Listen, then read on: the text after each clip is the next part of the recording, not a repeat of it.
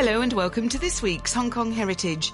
Well, Prince Philip has been in the news for all the wrong reasons, so we'll be hearing later about his visit to Hong Kong 60 years ago in March 1959 on a world tour on the Royal Yacht Britannia and how he later manages to steer the Britannia into port.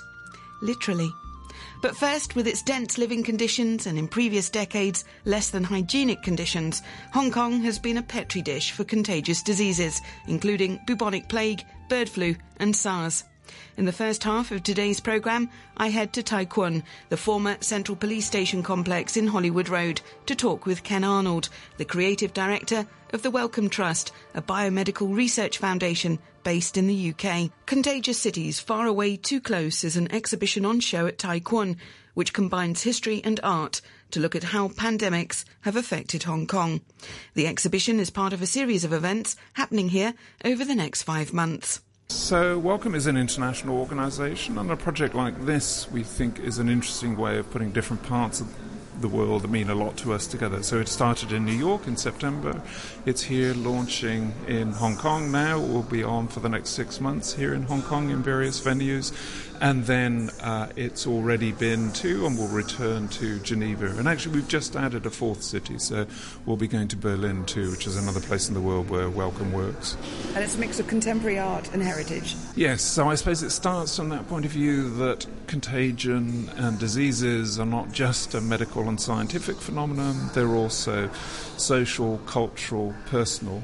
And a project like this is trying to bring that all together, is, is trying to do a bit of education, telling people what's happened and helping them to understand a bit about what we understand of diseases, but also recognizing that when you have a disease, it's it's not just a scientific fact; it's a very deeply personal thing, uh, often tragic, and we're trying to capture that mixture of human emotion and factual material in one exhibition across the Tai site. It's interesting to be in the Tai site. In fact, your exhibition goes across three sites here.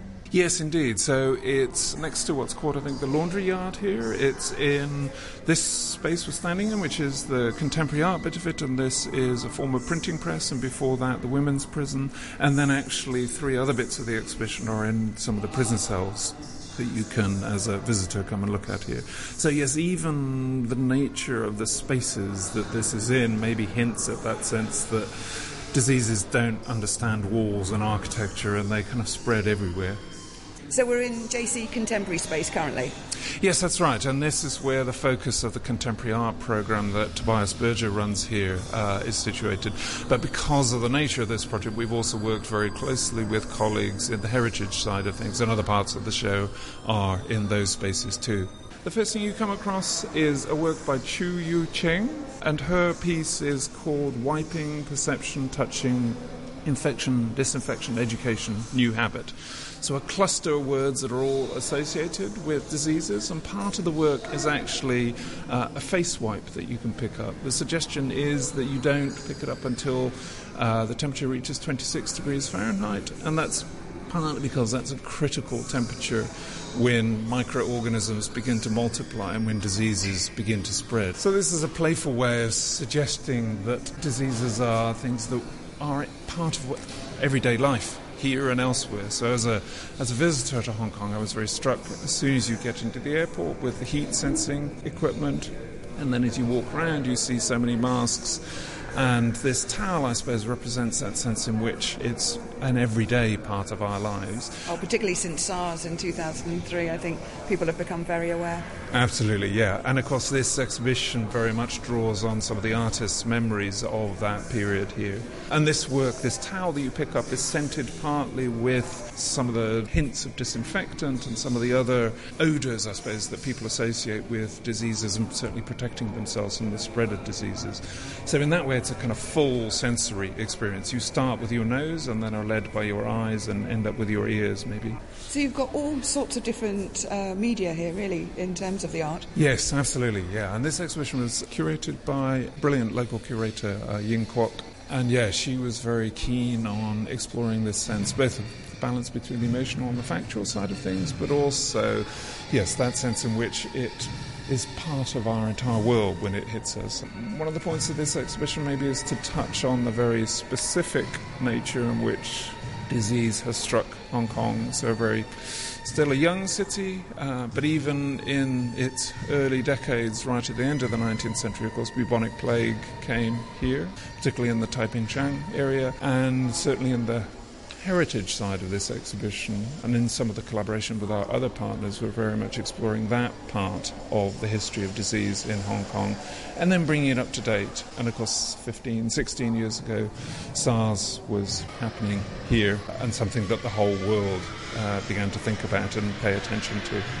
What are these sounds? So this is from a work by Angela Su, and her interest is in uh, again a mixture of sort of fantasy and factual background. She's trained in uh, biological sciences, but has become an artist. And I suppose part of her work is really almost challenging the, the title of the exhibition and certainly the traditional disease narrative. Uh, so for her, there's almost hints of kind of extraterrestrial aspects of whether, you know, and there have been Sounds scientists. a bit alien Yes. And that sense in which, you know, maybe we don't understand as much as we think, and maybe there is a sense in which there's a, a, comfort we gain from telling particular stories. And of course, in different parts of the world, different stories are told about where diseases come from. So, where you were saying that this is a former printing works, but is this a new building for art? Yes. So this, uh, I guess, Tai Kwun is is a fascinating mixture of new architectural structures introduced by the Swiss architects Herzog and de Meuron, who famously did Tate Modern and other galleries around the world, and then a conversion and a reclamation of the historic site of the prison and the courtroom. So, in that way, it's very much uh, a sort of thrustingly modern space, but also reminding us that uh, it's a space that had a very different use. And I think it rather beautifully balances uh, that sense of history with the sense that you know history has to be alive. History has to mean something to us today for it to be real in our lives, and I think this space manages to do that. So here we've got some that are talking about yes, the bubonic plague that was 1894 in Hong Kong, and uh, also swine flu, of course. We've got swine fever across the border at the moment. Um, so that is also causing concern, although that's less of a problem for humans. Oh, we've also got cholera here. Oh, yes, in the 1960s, of course. Yes, it was still prevalent here. Yes, and I suppose the other date that we should all bear in mind, of course, is, is 1918-19, when the world was suffering, as far as we know, the world's worst ever disease outbreak. So the influenza pandemic, which we think maybe affected up to a third of the world's population, killed two and a half, maybe three times the number of people who had just died in the First World War. I think I'm right in saying about 250 people died here in Hong Kong of the influenza pandemic. And then, of course, Hong Kong, almost exactly 50 years later, had the Hong Kong flu, which was much more devastating in this part of the world. So, yes, that sense in which this exhibition touches on, you know, in, in the literal sense, a dreadful part of life that just carries on recurring. And part of the Wellcome's interest in a project like this, we're a science and medicine organization, and we're really interested in trying to work with other partners to prevent future epidemics. So, disease preparedness is sometimes the term, and this is how can we learn literally from the past and what we've discovered to, particularly in public health, to apply ourselves to stopping SARS occurring again.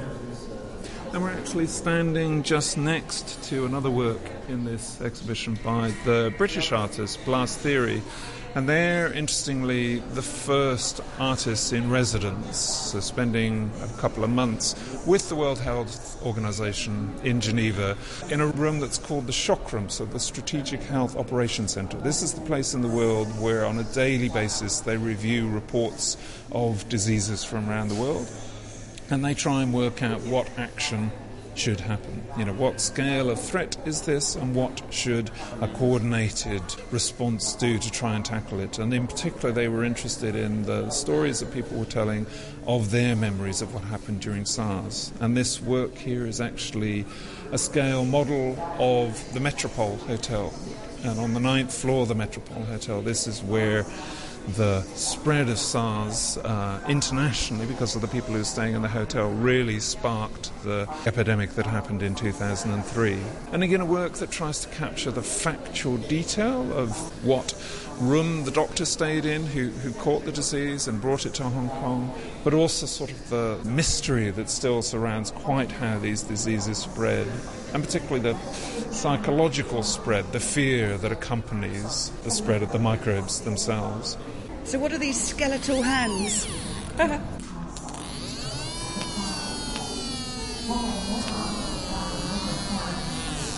So yes, this is a work by Cheuk Wing Nam, and it's called No Sense of Touch. Uh, and I suppose it picks up in a very direct and interactive way on this sense we have that in times of disease, as an organism, we recoil from being close to other people, whereas mostly we're quite fond of the idea of being close to each other and touching people, and suddenly breathing in the environment to somebody else or touching their hand becomes a real problem. Uh, and people who lived through SARS here recount how quickly the streets were emptied and how quickly people became worried about being too close to each other. And I guess in a in a slightly playful way, this work, which has yeah skeletal hands and a sensor underneath, and as I drag my hand towards, trying to shake, uh, I'm alarmed and I move my hand away, and that's precisely the point.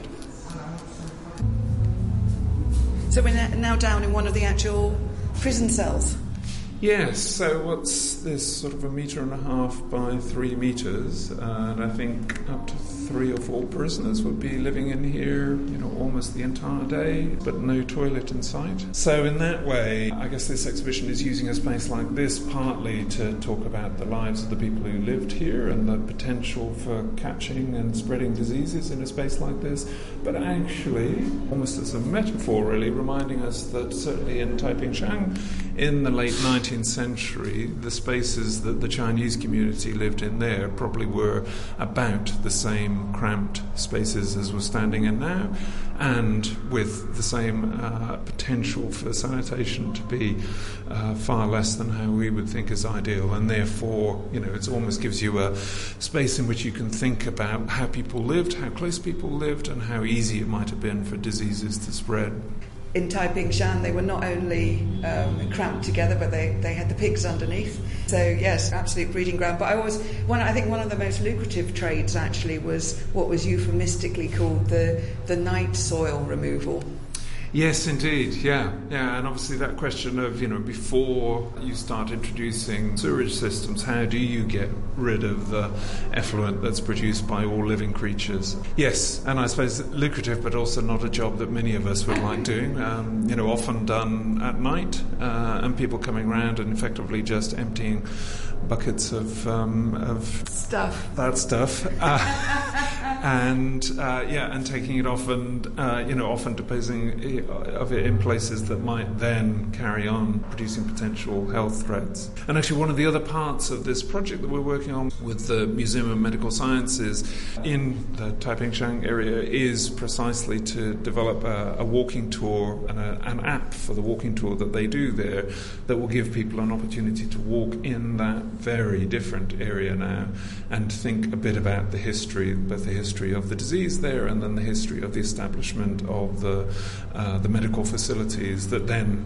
helped start really changing things in Hong Kong and, you know, arguably now making it one of the more safe places in terms of disease outbreak. Just, I suppose, part of the project here is very much about the balance between the terrible, dreadful sides of this story and the fact that in those times of horror, we seem to have resources that are compassionate, that are empathetic, but also new knowledge, new ways of dealing with diseases can emerge from those times. And certainly, to come right up to date, SARS has had a huge effect on, on disease disaster preparedness here and how um, measures are taken to make sure that hygiene is, is of a very high standard now.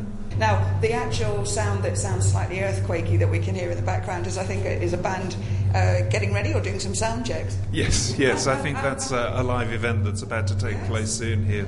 You can come and see Contagious Cities, Far Away, Too Close, which is on at Tai Kwun here on Hollywood Road. Well, actually, this bit where you go up to JC Contemporary is up Old Bailey Street, and then you turn into again to what was formerly the the Victoria Prison. So we've been in the JC Contemporary uh, building, now in the original prison cells. I can't believe that you'd have had three people in there. Even, but you know, though I'm used to Hong Kong flat size, that's really yes. My, well, I suppose the irony is that you know, with subdividing uh, apartments nowadays, that we almost seem to be going back to uh, an era when people are living dangerously close together.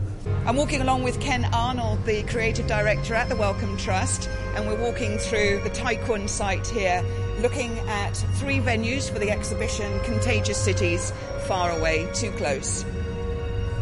So, yes, in this semi outdoor space, the exhibition particularly concentrates on uh, the bubonic plague, 1894, and the decades following it, and both on some of the information that we have about the disease and how it spread, but then also particularly the efforts by a variety of different scientists and public health people to learn lessons and to change the way people lived, the way people dealt with sewerage, etc., so that the city could become a much safer place.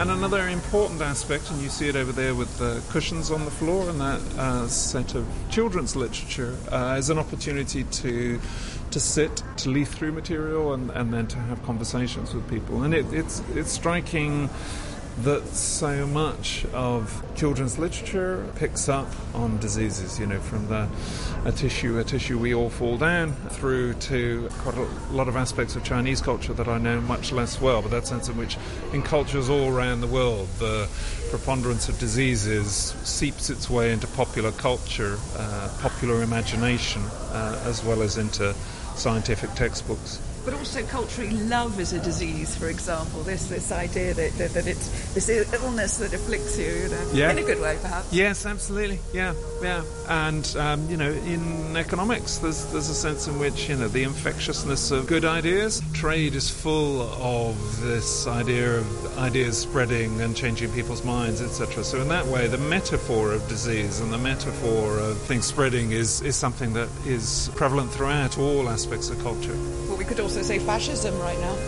Absolutely, yeah, yeah, and and you know, just as good ideas can spread infectiously, so too can rather appalling ideas. And yeah, I mean, ironically, there it's an idea of not sharing and not being with other people that's being spread through sharing. So yes, quite a lot of complexity and irony wrapped up in that one. You can come and see the exhibition here until April. I'll give uh, the dates at the end of the programme. But um, there's also other aspects that are going to be, as you said, in, in North Point. Yes, so we're working with uh, the Medical Sciences Museum to develop an app uh, for a, a, walk around the Taiping Shan Heritage Trail, so particularly focused on bubonic plague there. And then uh, a writer, Tozer Pak, is working at Oi Gallery. Uh, so in Oil Street? In Oil Street, yeah. And then Asia Art Archive are working with Wellcome Library to develop some workshops around zines, which are a sort of particularly infectious uh, way of sharing ideas. And then we're also working with Hong Kong University and their Common Core course to develop other live events. So, yeah, over the next six months, we're hoping that there are any number of contagion and disease related topics that will pop up in different cultural locations and carry on spreading our interest in generating conversation, local conversation around this global issue of contagion. So you're now off, so you've been a couple of days in Hong Kong, you're off to Denmark. Yes, yes, I'm going back to uh, a different job that I have. So I run a medical museum in Copenhagen, and I'm going back to the medical museum to uh, to develop some more projects there. Well, have a great stay in Hong Kong. I hope you don't uh, come anywhere near our flu here. yes, thank you very much. Yes, no, I'm sure I'll leave completely healthy and certainly very happy. It's a wonderful city, and I can't wait to be back. My thanks to Ken Arnold, the creative director of the Wellcome Trust, talking there on the exhibition Contagious Cities, Far Away, Too Close, which is on show at Tai Kwun until April the 21st.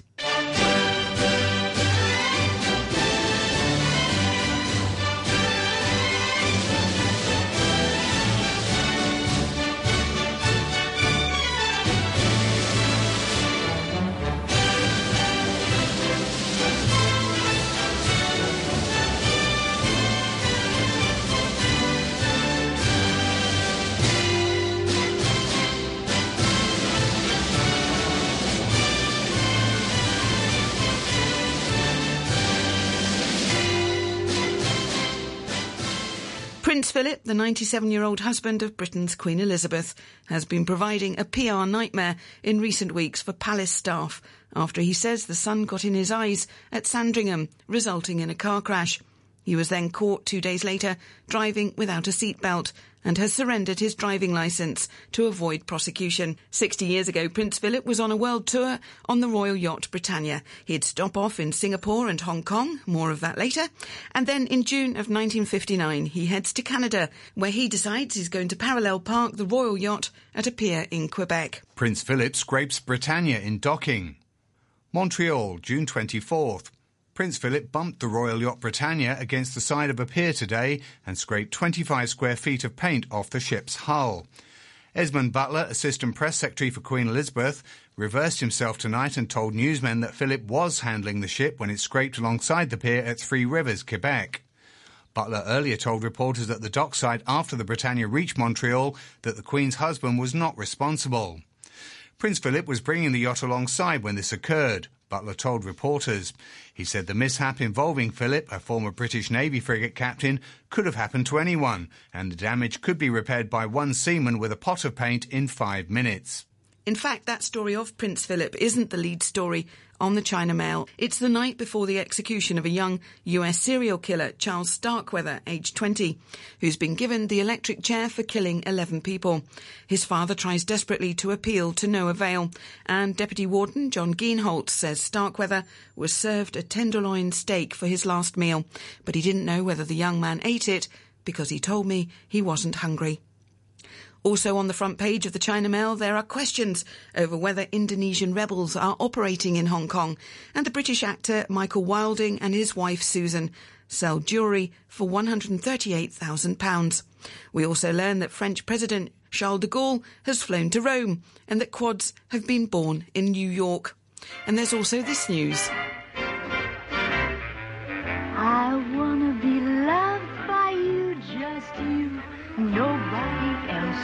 You.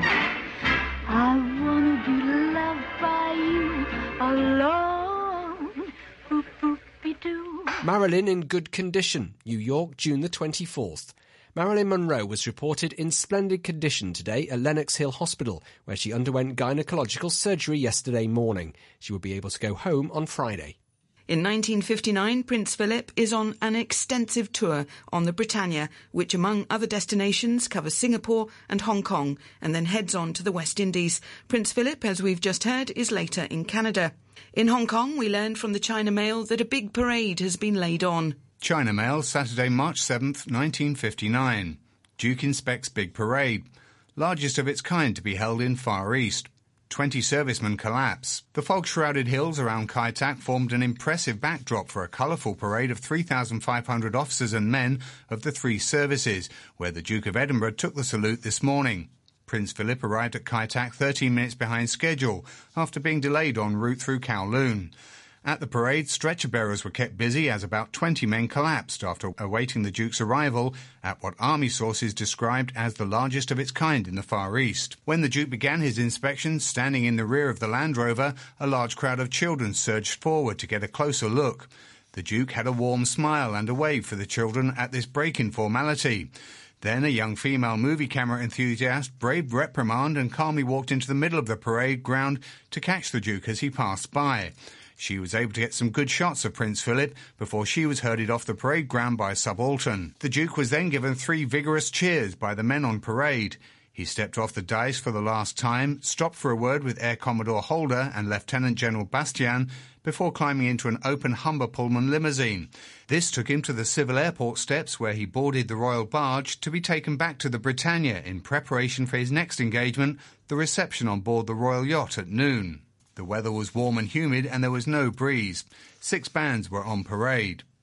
On the same front page, we learn She wants $13,000 alimony a year. New York, March the 6th.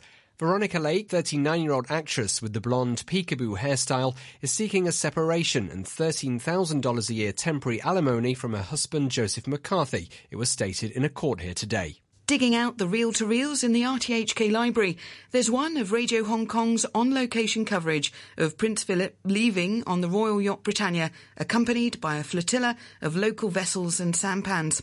Here's Radio Hong Kong commentator Ted Thomas.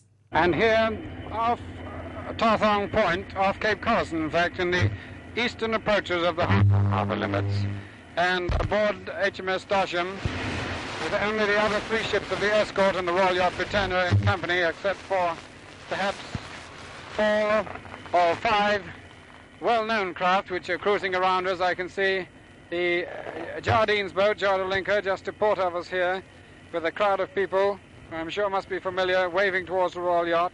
And over to starboard, the Lady Barbara, the yawl Lady Barbara. One might expect as we of the flotilla begin to prepare to peel off and return to harbour, some sort of anti-climax for the slower boats, the flag-bedecked pleasure craft, the crowded commercial boats, and even the gaily decorated sampans have left already.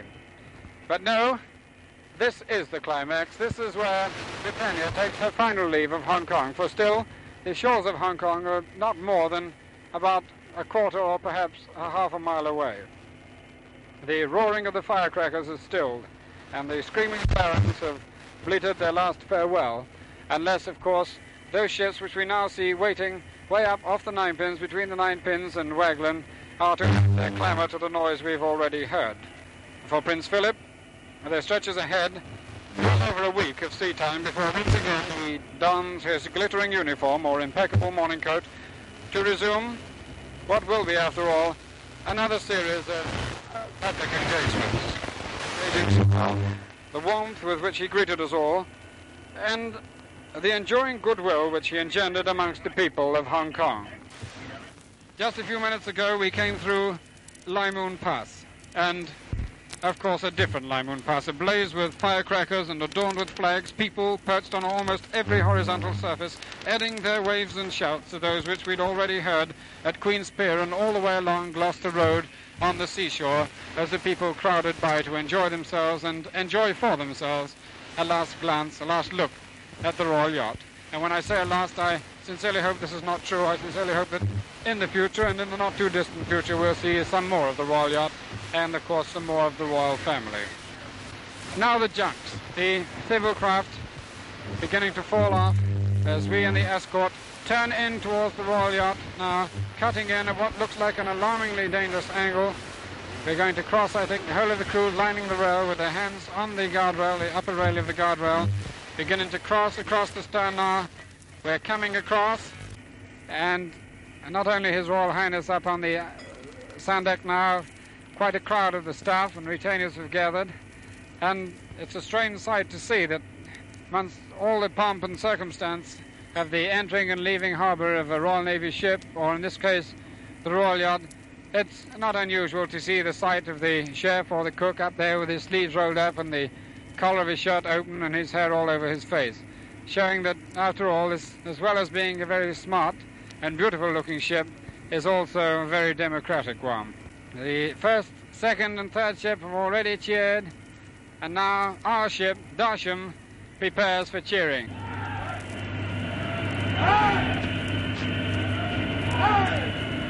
There with the voices of Darsham, ringing out the tiny crew of less than a dozen men, their caps held aloft, swinging round as they shout, hooray, three hurrahs for the Duke of Edinburgh and the Royal Yacht Britannia. We will return you to the studios. That final commentary on the departure of the Royal Yacht Britannia came from Ted Thomas on board HMS Darsham. This is Radio Hong Kong. Radio Hong Kong's coverage there of Prince Philip leaving on the Royal Yacht Britannia from Hong Kong in 1959. Thanks for listening and join me next week on Hong Kong Heritage.